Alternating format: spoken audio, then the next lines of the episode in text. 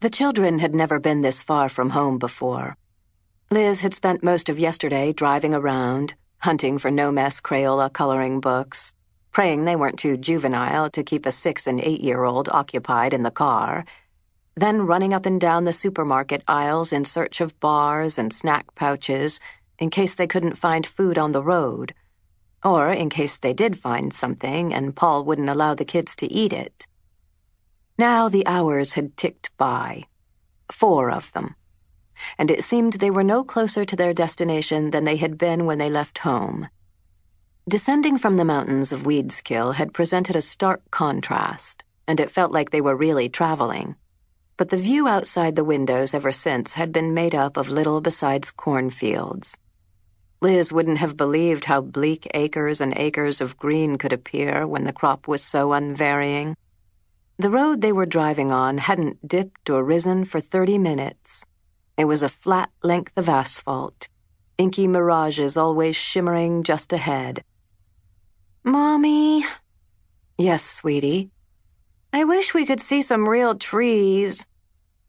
As tired as she was, and they weren't even at the hardest part of this day yet, Liz smiled reflexively. Ally, her gardening partner, her green thumb girl. To say that their youngest had a desire to be out in nature was like saying she had a desire to breathe.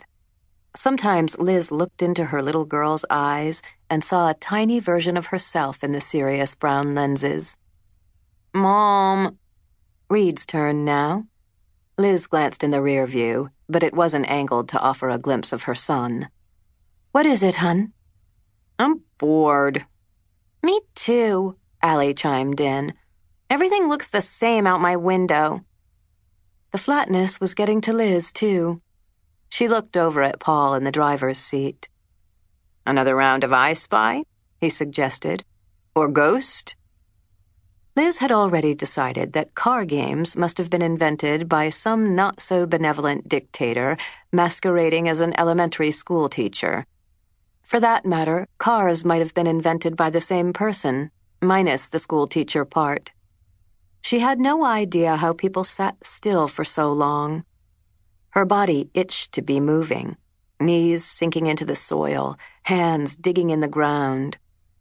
She had sympathy for both kids, who up till now had actually been pretty good. How about we sing? she suggested, channeling the voice of that dictatorial teacher.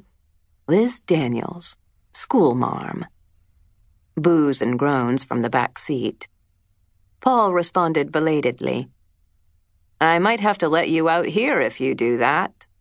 Liz laughed. Mom, I'm hungry.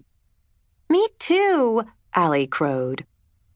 Liz looked at Paul, but her husband had subsided into silence, eyes fixed on the long blank road.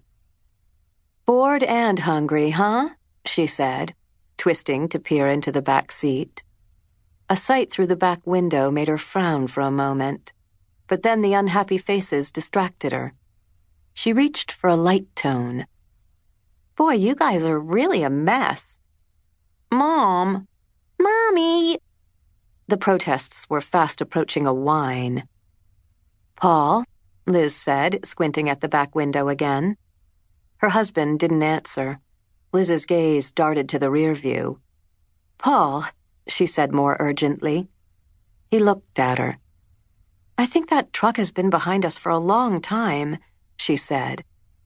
Her husband reached up and tilted the mirror to get a better look. It's just a pickup truck, he said, his tone a shrug.